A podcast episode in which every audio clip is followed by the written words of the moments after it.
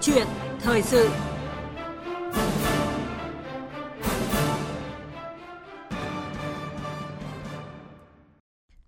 Thưa quý vị, bắt đầu từ ngày mùng 3 tháng 1 năm 2023 đến hết ngày 15 tháng 3 năm 2023, dự thảo luật đất đai sửa đổi được lấy ý kiến nhân dân. Đây là dự án luật có nhiều nội dung quan trọng, có sức tác động lớn đến mọi chủ thể trong xã hội, đồng thời có ảnh hưởng đến quá trình phát triển đất nước bởi đất đai là nguồn lực quan trọng.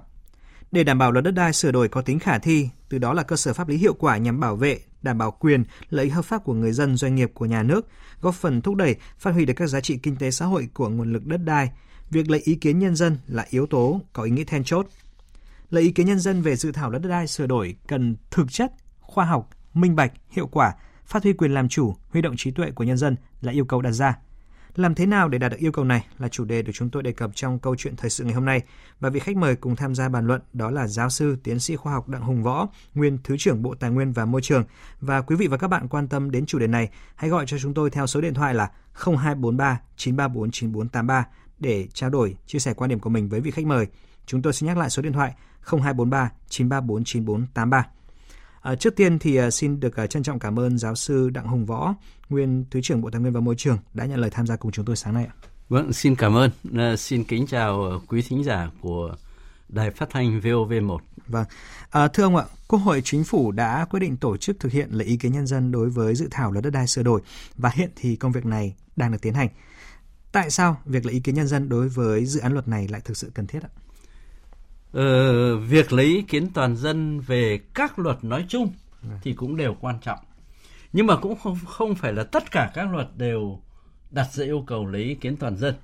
Nhưng mà đặc biệt thì chúng ta cũng biết rằng uh, một cái luật vẫn được gọi là luật mẹ, vâng. tức là hiến pháp vâng. thì yêu cầu đặc biệt. Vâng. Thế còn dưới hàng các luật thì hai luật được uh, uh, coi là quan trọng trong việc lấy ý kiến của dân đấy chính là bộ luật dân sự và luật đất đai vâng. thì ờ, được đặt ra với cái tầm quan trọng khá lớn là vì sao bộ luật dân sự là điều chỉnh những cái hành vi của người dân cái gì được làm cái gì khuyến khích làm cái gì là uh, cấm được làm ừ. hoặc là không khuyến khích được làm tất cả những cái đó là sát sườn với lại các hành vi của người dân ừ.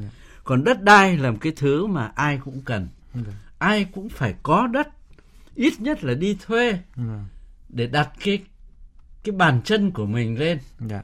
để cho cuộc sống được tồn tại. Vâng. Thế thì chính vì vậy mà uh, đất đai thì tất cả mọi người đều cần vâng. và thậm chí cũng có nhiều cách thức để có thể tham nhũng về đất đai ừ. và cũng có nhiều người bươn bả cả đời nhưng mà cũng không tìm được cái chỗ đất vâng. để nuôi dưỡng cái cuộc sống của mình. Vâng. Thế chính vì vậy mà việc lấy ý kiến toàn dân về luật đất đai cũng được đặt ra với cái tầm quan trọng tương đương như ừ. là bộ luật dân sự. Vâng, à, thưa ông ạ, dự thảo luật đất đai sửa đổi là một dự án luật lớn và có tầm quan trọng đặc biệt và có sức tác động rất là lớn. Vậy thì cái việc lấy ý kiến nhân dân có sự khác biệt thế nào so với cái việc lấy ý kiến về các cái dự án luật thông thường à, dựa trên những cái đặc điểm ông vừa phân tích ạ? Tất nhiên chúng ta cũng biết rằng luật đất đai là một cái luật mà uh, phức tạp là một việc vâng. nhiều chính sách trong uh, những người bị tác động thì chắc chắn là có nhóm là yếu thế nghèo rồi không tự bảo vệ được mình vâng. rồi cũng có nhóm thì lại quá giàu ừ.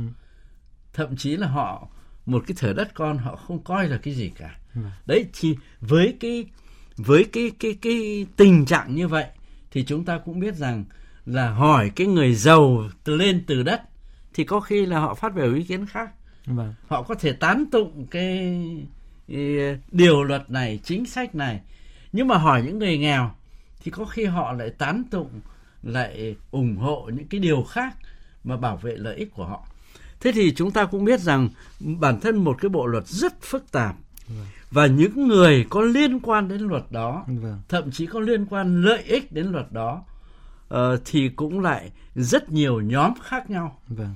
Thế thì lúc này đòi hỏi cái việc lấy ý kiến đã đành nhưng mà phân tích những ý kiến đó để tiếp thu nó vâng. bằng những tiêu chí gì cái gì được coi như là thỏa đáng cái vâng. gì được coi cần phải sửa đổi vâng. cái gì chúng ta có thể lấy ý kiến là bảo vệ cái ý của ban soạn thảo Vâng. chứ những ý kiến góp ý như vậy là cũng chưa thỏa đáng thậm chí là chưa đúng chưa chính xác thì tất cả những công việc kia là khá phức tạp bởi vì trong luật đất đai thì hàng loạt chính sách mà nếu cứ mổ xẻ tiếp ra nữa thì ý kiến còn nhiều nữa Dạ vâng. thế thành ra là à, nó thuộc loại phức tạp và phải xử lý ý kiến rất là chi tiết Vâng. Ngoài cái sự ờ, cái việc mà cái nhóm đối tượng tác động của luật là rất lớn thì nó còn có một cái vấn đề đặt ra đó là nó cũng được ờ, quy định bởi nhiều luật khác nhau. Vâng, đúng là luật đất đai là một luật mà à, vừa rồi thì Bộ Tài nguyên Môi trường cũng có một cái báo cáo phân tích Vâng. về cái sự liên quan của luật đến đất đai với các luật nào, Vâng. liên quan ở mức độ nào thì số lượng ờ, luật liên quan tôi đã nhớ phải trên ờ, tức là cỡ hàng trăm. Hàng trăm. Đấy thì ờ, thì thì cái báo cáo đó là phân tích rất kỹ lưỡng. Vâng. Thế nhưng mà nói tóm lại chúng ta thấy nó những cái gì có liên quan Dạ. Thì ờ, chắc chắn tất cả những luật mà quy định về việc đầu tư trên đất là có liên quan. Ví dụ như luật đầu tư, luật đầu tư công, luật đầu tư theo hình thức đối tác công tư. Vâng. Ờ, đấy là hệ thống mà đầu tư trên đất chúng ta thấy rằng có liên quan. Rồi hệ thống các luật mà về các tài sản gắn liền với đất như luật nhà ở, luật kinh doanh bất động sản, ờ, rồi luật lâm nghiệp, Vâng. rồi thậm chí một số luật có liên quan đến lâm nghiệp à, đến nông nghiệp là đều có liên quan rồi các cái luật về ờ, các cái, các cái bất động sản ờ, cho công nghiệp rồi tức là các ờ, khu công nghiệp các cụm công nghiệp rồi khu kinh tế Vâng. Rồi các luật có liên quan đến các cái hoạt động dịch vụ kinh doanh thì tất cả những cái đó đều có liên quan rất là ờ, chặt chẽ thế chính vì vậy mà khi sửa luật đất đai hay nói cách khác là có ý kiến về luật đai thì ngay trong khu vực quản lý nhà nước đã có rất nhiều ý kiến của những người Vâng. quản lý các ngành nghề có liên quan Vâng. quản lý nhà ở quản lý về ờ, công nghiệp thương nghiệp ờ, rồi quản lý về các đơn vị hành chính sự nghiệp vân vân ý kiến rất nhiều Vâng. Thưa quý vị, qua những phân tích của giáo sư Đặng Hùng Võ thì chúng ta thấy rằng là cái việc uh, sửa đổi luật đất đai đó là một vấn đề rất phức tạp bởi vì có liên quan đến rất nhiều đối tượng và liên quan đến rất nhiều luật khác nhau. Và thưa quý vị, uh, trước uh, phiên họp mà trong phiên họp trước khi ban hành nghị quyết số 671 về việc tổ chức lấy ý kiến nhân dân đối với dự thảo luật đất đai sửa đổi, thì Ủy ban Thường vụ Quốc hội lưu ý đây là công việc đặc biệt quan trọng và nhiều vấn đề được các thành viên của Ủy ban Thường vụ Quốc hội nêu lên và cần được tiếp tục lưu tâm khi mà triển khai lấy ý kiến nhân dân. Sau đây thì xin mời giáo sư Đặng Hùng Võ cùng quý vị nghe tổng hợp ngay sau đây. Các ủy viên Ủy ban Thường vụ Quốc hội đều thống nhất cho rằng việc tổ chức lấy ý kiến nhân dân về dự thảo luật đất đai sửa đổi cần đổi mới cách thức thực hiện nhằm đảm bảo tiết kiệm, hiệu quả, kịp thời, trung thực, đầy đủ, khách quan và công khai, minh bạch, tránh hình thức, bảo đảm phát huy vai trò trách nhiệm lãnh đạo chỉ đạo của các tổ chức đảng, chính quyền, mặt trận Tổ quốc Việt Nam và đoàn thể, tổ chức chính trị các cấp. Chỉ những dự án lớn như hiến pháp, bộ luật dân sự, luật đất đai mới tổ chức lấy ý kiến nhân dân rộng rãi. Do đó, Chủ tịch Quốc hội Vương Đình Huệ lưu ý. mọi quyết sách về pháp luật thì đều phải lấy người dân và doanh nghiệp làm trọng tâm chứ giờ gọi là nhân dân ở đây thì chúng ta hiểu nội hàm của nó là như thế nên chăng là ví dụ như 63 tỉnh thành như thế thì phải có những người có trách nhiệm và có hiểu biết lĩnh vực này làm hình thức như báo cáo viên rồi phải nêu ra những vấn đề đấy vì hiện nay cái này nó vướng mắc cái này này phương án là thế này bàn là thế này có lúc thế thế này thế này. Nó sẽ tác động đến người dân nên là tác động doanh nghiệp như thế này này. Có nhiều cái ta đọc qua thì không thấy vấn đề gì cả. Nhưng mà nếu như mà gợi ý cho người dân hoặc là nêu vấn đề nó tương đối nó cụ thể thì tôi rất vẫn rất băn khoăn về cái cách thức lấy ý kiến này.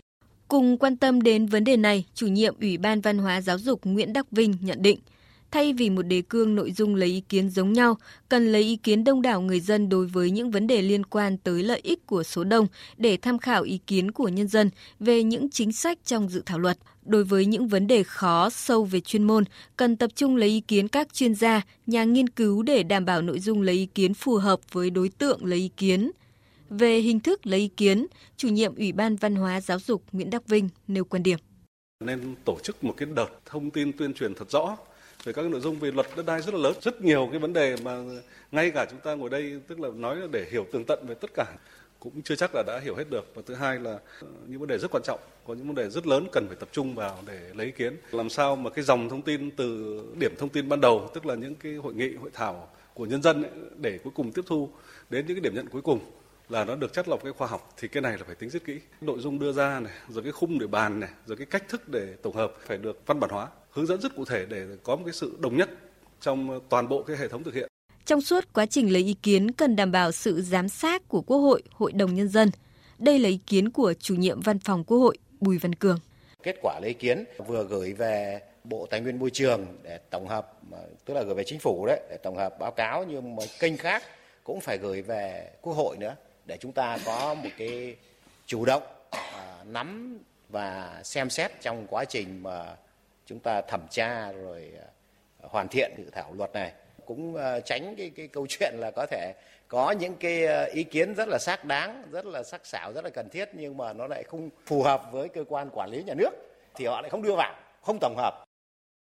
Vâng, à, thưa giáo sư Đặng Hùng Võ, ông có bình luận gì sau khi nghe những ý kiến vừa rồi liên quan đến cái phương thức triển khai cái việc à, lấy ý kiến của nhân dân đối với dự thảo luật đất đai sửa đổi ạ?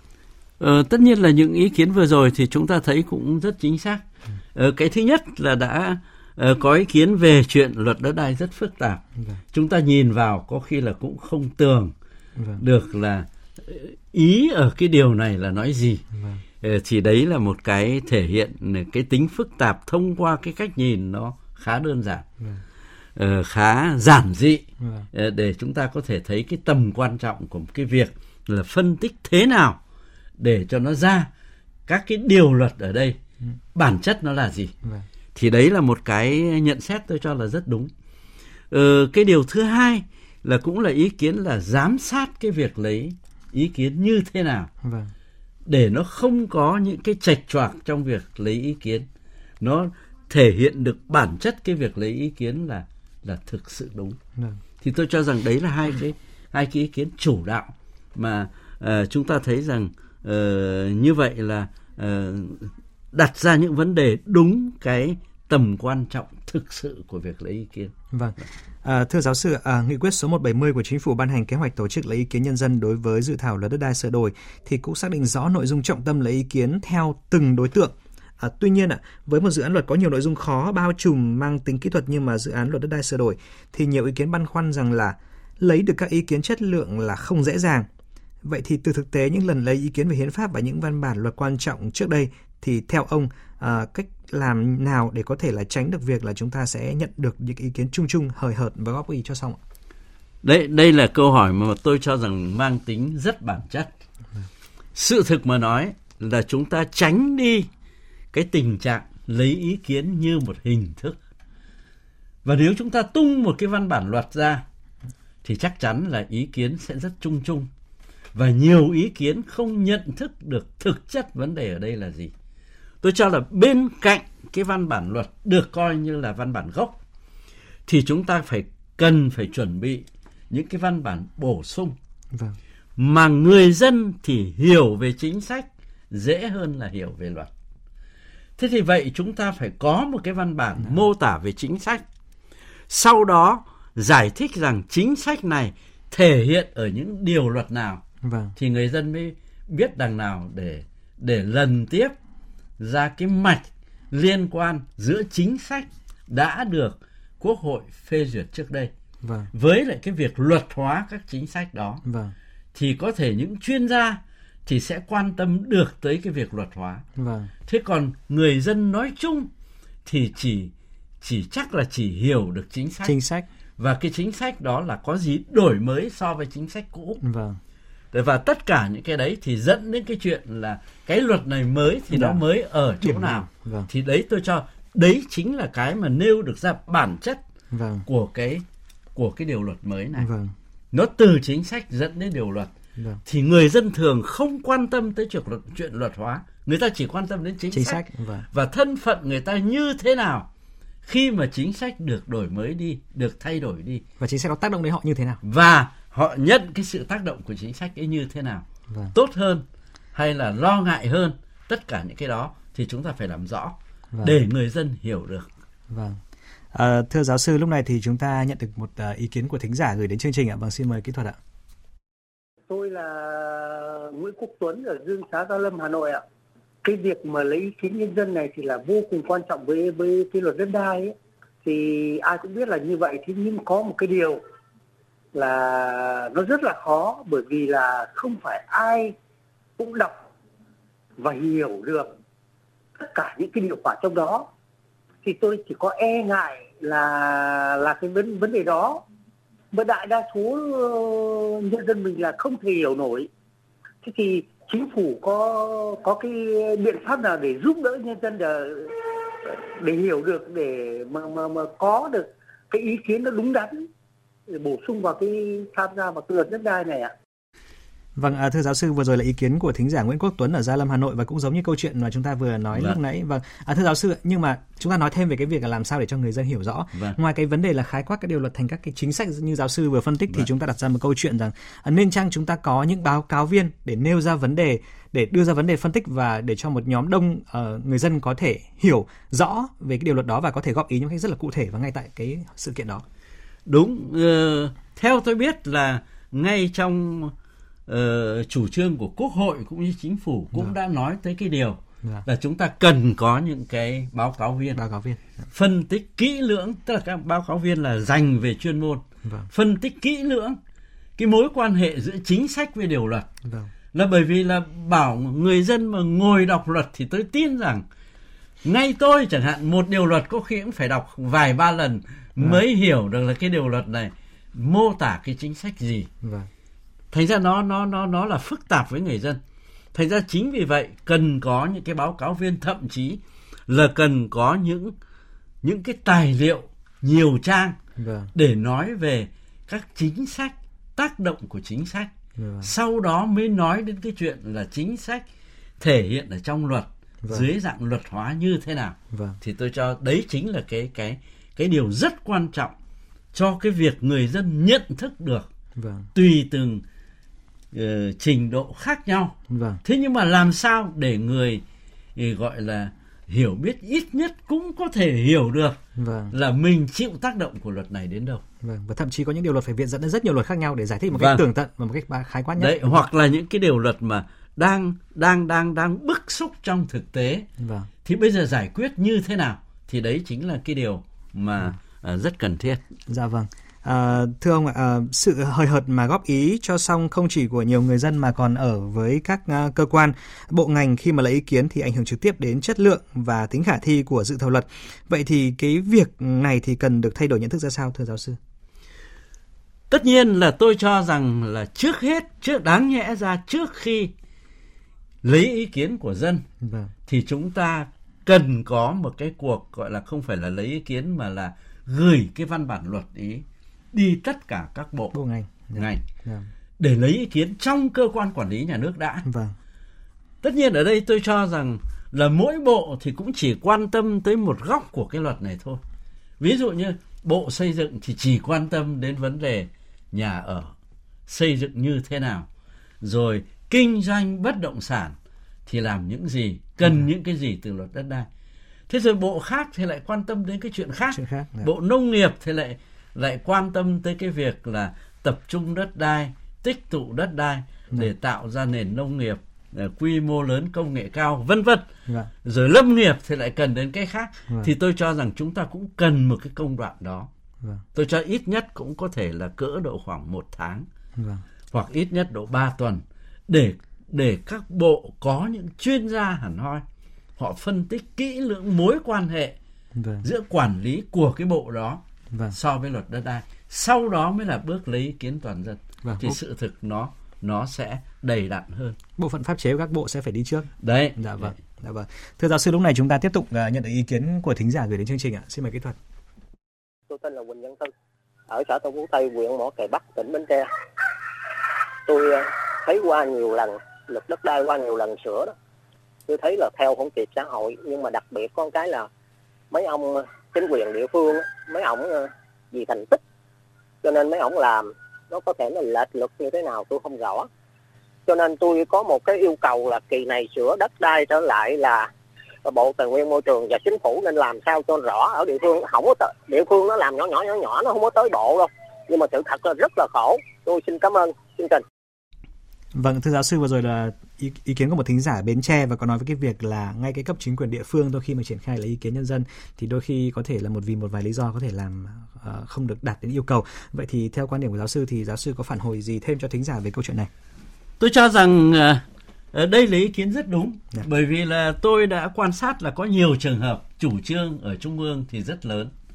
Thế nhưng đến khi triển khai ở địa phương thì có những địa phương thì tích cực nhưng mà có những địa phương thì lại lại coi như chỉ làm cho qua chuyện vâng. thành ra ở đây tôi vẫn cho rằng là cần có một cái tài liệu hướng dẫn người dân cho ý kiến và tài liệu đó thì cần nó được coi như một cái khung chung vâng. và đến địa phương thì địa, địa phương nào đó có thể bổ sung những ý kiến mà gắn với là cái trọng tâm những cái vướng mắc về đất đai cái đặc thù địa phương đó tại địa phương đó yeah. Dạ. thì tôi cho rằng chúng ta làm nên có những cái à, thể hiện chi tiết thì như vậy là nó tạo được ra cái sự uh, ưng thuận sự thỏa đáng yeah. sự dạ. cảm giác thỏa đáng của người dân vâng. ở tất cả mọi nơi vâng À, thưa giáo sư, à, việc lấy ý kiến đối với các dự án luật quan trọng có sức tác động lớn không chỉ là quyền mà còn là trách nhiệm nghĩa vụ của các chủ thể trong xã hội à, và đi kèm với chế tài khi mà không làm tròn trách nhiệm. Ông có suy nghĩ thế nào về vấn đề này? Ừ, đúng, tôi cho rằng à, đây không không phải chỉ cái là quyền lợi là tôi được góp ý kiến. Dạ. cho luật đất đai sửa đổi, mà đây rõ ràng là nếu không góp thì có thể quyền lợi của anh ở một cái mặt nào đó về mặt đất đai là sẽ bị ảnh hưởng bị tác động là bởi vì là do sơ ý mà viết cái điều luật này nó không cặn kẽ mà bao trùm được cái khía cạnh của cái nhóm người này thì tôi cho cái điều này là rất rất dễ xảy ra yeah. Dạ. bởi vì khi viết luật chỉ cần hớ hênh một chút yeah. Dạ. thì có thể một nhóm người nào đó yeah. Dạ. sẽ bị thiệt hại về quyền lợi yeah. rồi Ờ, có thể vướng mắc lại gây khó khăn trong quá trình triển khai công việc ở địa phương vâng. của cái nhóm người đó là bởi vì chúng ta cũng biết rằng lao động thì chia được chia ra thành rất nhiều nhóm có thể theo ngành nghề có thể theo khu vực có thể đấy là đồng bào dân tộc thiểu số có thể đấy là phụ nữ vân vân tất cả mọi người thì đều phải hiểu rất rõ cái đặc đặc đặc trưng của cái nhóm người mà trong đó có mình vâng. thế thì nếu hiểu được cái đó thì chúng ta cũng sẽ hiểu được luật đất đai tác động vào cái nhóm người đó như thế nào vâng. và chúng ta cũng sẽ hiểu là cái quy định này là nằm ở điều luật nào vâng. thì nếu chúng ta có cái chỉ dẫn của cơ quan là quốc hội hoặc chính phủ vâng. là chỉ dẫn cái việc gọi là à, cái sơ đồ vâng. luật hóa vâng. À, các cái chính sách thì chắc chắn là chúng ta tìm được ra ngay vâng. là cái chính sách tác động đến mình này thì nằm nằm ở điều luật nào vâng Vâng, thưa giáo sư, ờ, nhưng mà cũng có ý kiến cho rằng là để mà thay đổi được nhận thức và ý thức trách nhiệm trong cái việc bày tỏ ý kiến đối với các dự án luật thì cũng cần xem lại cách thức tổ chức thực hiện đã thực chất hay chưa. Và trước khi tiếp tục cuộc trao đổi, à, xin mời giáo sư cùng quý vị thính giả nghe những ý kiến sau đây. Chủ yếu là chúng ta đánh giá định tính là chính, chứ chúng ta không đánh giá định lượng. Mà muốn chính xác phải đánh giá định lượng. Khi lấy ý kiến thì cũng nên phải có thời gian để cho người ta đọc độ hai ba ngày xong bảo lấy ý kiến phải coi như tập hợp ý kiến công văn đưa về phát thì hôm trước là hôm sau lại phải như thế. Không bao giờ nó có cái cái cái chất lượng được. Tức là gì? Nó phải có cái thời gian. Nó ít nhất nó cũng phải từ 5 đến 7 ngày thì người ta mới đọc người ta mới nghiền ngẫm được chứ. Còn nếu không thì thì người ta chỉ làm chống chế thôi. Cái nhóm tham vấn ấy thì tôi nghĩ rằng là đi mà ngồi đông ấy thì sẽ không có hiệu quả. Đấy, tốt nhất là 10 15 người thôi và có những cái đàm thoại cụ thể đàm thoại cụ thể thì ta sẽ ừ, nhận được cái ý kiến của họ nó rất là cụ thể mà nó thiết thực hơn rất nhiều đối với mình. Chúng ta làm sao để tránh cho trong cái quá trình là tham vấn công chúng đó, thì không bị những cái nhóm lợi ích họ khuyên lót chi phối. Cái quá trình mà tham vấn của chúng ta nếu không khéo thì sẽ dẫn đến cái chuyện gì? Là để cho các nhóm lợi ích đó họ chi phối. Mà chỉ cần một, hai, ba, những gì mà các nhóm lợi ích đó người ta muốn có nằm trong cái luật đó hay là cái văn bản pháp quy nào đó của chúng ta để người ta có thể thì như vậy là quá trình tham vấn của chúng ta là không thành công Vâng, thưa giáo sư và thưa quý vị, qua ý kiến vừa rồi chúng ta thấy đến nổi lên hai vấn đề. Thứ nhất là thời gian tham vấn phải đủ lâu. Thứ hai là ngăn ngừa lợi ích nhóm. À, ông có bình luận gì thêm về hai nội dung này? Ừ, đúng, tức là uh, tất nhiên là chúng ta cũng biết rằng một cái luật mà viết uh, sửa đổi để viết dài hơn luật cũ rất nhiều yeah. Dạ. thì chắc chắn là chúng ta cũng đòi hỏi thời gian cho ý kiến nhiều hơn lâu hơn đấy đấy đấy là cái logic rất bình thường ờ, thế nhưng mà cái ờ, ý kiến tiếp theo vâng. ờ, thì chúng ta cũng biết rằng là lợi ích nhóm sẽ vâng. có thể tác động không vâng. tôi tin chắc rằng có vâng. là bởi vì sao là bởi vì chúng ta cũng biết rằng chỉ một chính sách mà nghị quyết 18 của ban chấp hành trung ương về gọi là sửa đổi luật đất đai thì, uh, thể chế chính sách về đất đai để uh, Việt Nam có thể trở thành uh, nước có kinh tế có uh, nước kinh tế phát triển có thu nhập cao uh, thì cũng đã nói rằng là một trong những cái trọng tâm thì chính là cơ chế nhà nước thu hồi đất ừ. diễn ra như thế nào tiêu chuẩn nào tiêu chí nào vân vân ừ. thì đã thấy rằng uh, là cái uh, cái đó là rất phức tạp thế ừ. thì chúng ta thấy rằng lợi ích nhóm nó vừa len vào cái chuyện có nhóm bảo vệ việc là thu hồi đất rộng ra có vâng. nhóm thì nói rằng cần phải thu hẹp lại. Vâng. rõ ràng phải nhận diện đúng và phải ngăn ngừa vâng. từ sớm. Vâng. À, thưa giáo sư lúc này chúng tôi tiếp tục nhận được một câu hỏi của thính giả liên quan đến nội dung chúng ta đang bàn luận ạ. Vâng xin mời kỹ thuật. Tôi là toàn tôi ở thanh oai ở hà nội thôi. Vâng tôi tôi theo ý kiến là tôi đang nghe giáo sư ờ, đặng hùng võ nói đấy nhưng mà tôi muốn ờ, tôi tôi, tôi theo tôi thế này. Nông dân chúng tôi ấy là cái người mà liên quan trực tiếp đến đất đai là rất là cần thiết nhưng mà để tiếp cận được cái luật nó khó quá mà nếu mà xem thì cũng khó hiểu quá. Thế vừa nãy cũng có một ý kiến ở Gia Lâm Hà Nội gì đấy. Tôi rất đồng tình ý kiến đó nhưng mà theo tôi ấy, thì nhà nước nên các cái cấp chính quyền nên nên lấy ý kiến mà ý kiến nhân dân bằng cách là soạn ra một bộ câu hỏi gì đấy để cho dân trả lời thì dân mới có thể góp ý kiến được theo cách đó được. Chứ còn để nếu nghiên cứu mà để tiếp cận ấy thì khó lắm mà dân có thể không hiểu nhưng mà thực tế thì lại rất là, là liên quan đến đất đai. Vâng xin mời giáo sư giải đáp câu hỏi vừa rồi của thính giả. Vâng đúng cái cách thức mà soạn ra những câu hỏi mà mang tính cốt lõi ờ, để người dân có thể dựa vào đấy và trả lời thì cũng là cách mà chúng ta cũng biết là các cái dự án hỗ trợ kỹ thuật của nước ngoài vâng. là họ hay làm. Vâng. Tức là để tìm hiểu rõ bản chất một vấn đề gì họ thường đặt ra một loạt câu hỏi vâng. uh, mà tiếng Anh nó vẫn gọi là Q&A, đấy, Q&A. tức là uh, câu hỏi và trả lời vâng. thì như vậy tôi cho rằng đây cũng là một ý kiến mà uh, cũng có thể tiếp nhận được yeah. Dạ. là bởi vì tôi thì tôi cho rằng đề nghị là có cái văn bản giải thích rất rõ vâng. chính sách và luật hóa thế nhưng ở đây cụ thể hơn tức là câu hỏi và trả lời Vâng, à, thưa quý vị, à, việc lấy ý kiến nhân dân vào dự thảo luật đất đai sửa đổi chắc chắn sẽ thu hút được những ý kiến có chất lượng nếu như các cơ quan tổ chức thực hiện một cách bài bản, khoa học, minh bạch, biết trân trọng lắng nghe, tiếp thu và giải trình một cách sâu sắc những nội dung quan trọng trong dự thảo luật và một sự đồng thuận từ trong tâm thức, ý thức vì lợi ích chung và trách nhiệm của mỗi chủ thể khi thực hiện việc này sẽ tạo nên một văn bản luật có sức sống, khả thi khi được ban hành. Một lần nữa thì à, xin được trân trọng cảm ơn giáo sư tiến sĩ khoa học Đặng Hùng Võ, nguyên thứ trưởng Bộ Tài nguyên và Môi trường đã nhận lời tham gia cùng chúng tôi. Vâng, xin cảm ơn. Cảm ơn quý vị đã dành thời gian cho câu chuyện thời sự sáng nay.